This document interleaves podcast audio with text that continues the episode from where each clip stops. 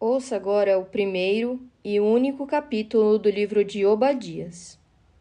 Esta é a visão que o Senhor soberano revelou a Obadias acerca da terra de Edom. O julgamento de Edom é anunciado. Ouvimos uma mensagem do Senhor, que um embaixador foi enviado às nações para dizer: Preparem-se todos, vamos reunir nossos exércitos e atacar Edom. O Senhor diz a Edom: Eu o tornarei pequeno entre as nações. Você será grandemente desprezado. Foi enganado por seu orgulho, pois vive numa fortaleza de pedra e mora no alto dos montes. Quem me derrubará daqui de cima? Pensa consigo. Mesmo que suba tão alto como as águias e faça seu ninho entre as estrelas, de lá eu o derrubarei, diz o Senhor. Se ladrões viessem durante a noite e o assaltassem, que calamidade o espera. Não levariam tudo, e aqueles que colhem uvas sempre deixam algumas para os pobres. No entanto, todos os cantos de Edom serão vasculhados e saqueados. Todos os tesouros serão encontrados e levados embora. Todos os seus aliados o expulsarão de sua terra. Eles lhe prometerão paz enquanto tramam enganá-lo e conquistá-lo. Seus amigos de confiança lhe prepararão armadilhas, e você nem se dará conta.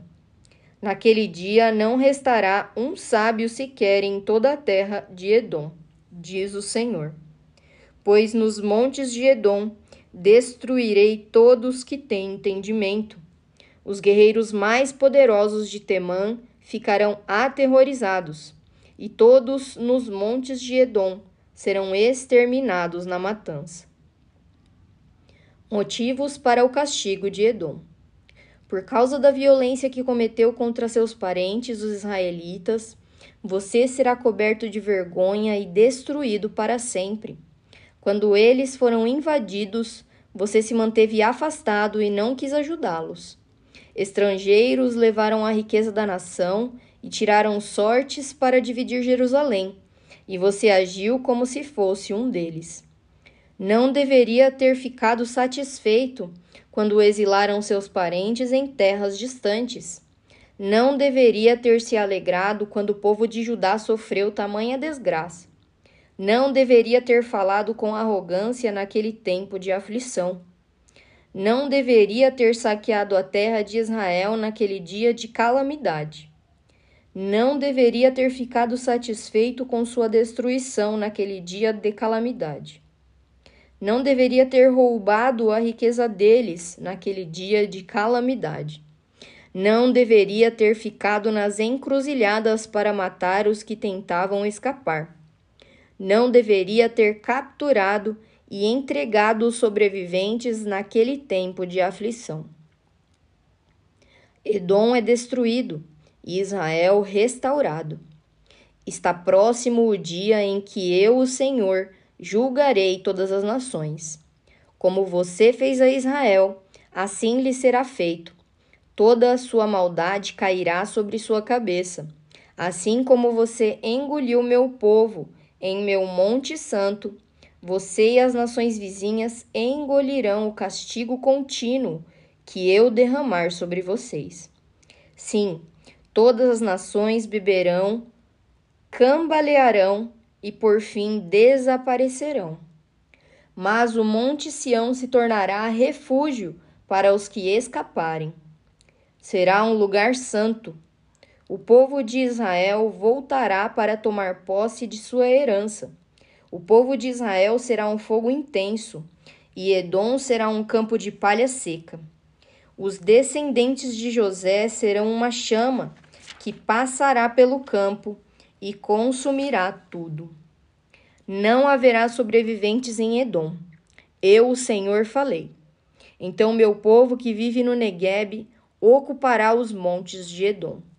Os que vivem nas colinas de Judá possuirão as planícies dos filisteus e tomarão os campos de Efraim e de Samaria.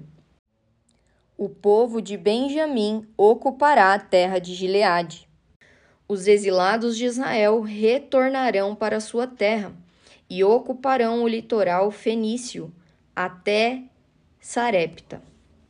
Os cativos de Jerusalém, exilados no norte, voltarão para casa e ocuparão as cidades do Negueb.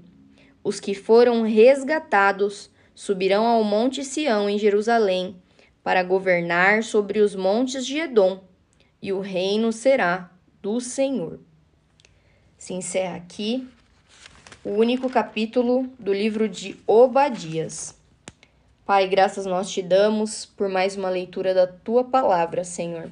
Finalizamos hoje o 31 livro da Bíblia Sagrada. Graças nós te damos, meu Pai, porque o Senhor é justo, porque o Senhor mostra misericórdia por nós, porque o Senhor coloca nos nossos corações aquilo que é certo, meu Pai, e aquilo que é certo sempre abençoará as nossas vidas. Não há nada nas tuas leis que façam mal ao ser humano, muito pelo contrário. Só traz bênção, Senhor, obedecer a ti. Nós te agradecemos e nós te pedimos força, Senhor. Dá-nos fé e firme, Senhor, firme nossos passos em ti. Nós te amamos e nós clamamos a ti, Senhor. Bendito seja o teu nome. Essa é a nossa oração, em nome de Jesus. Amém.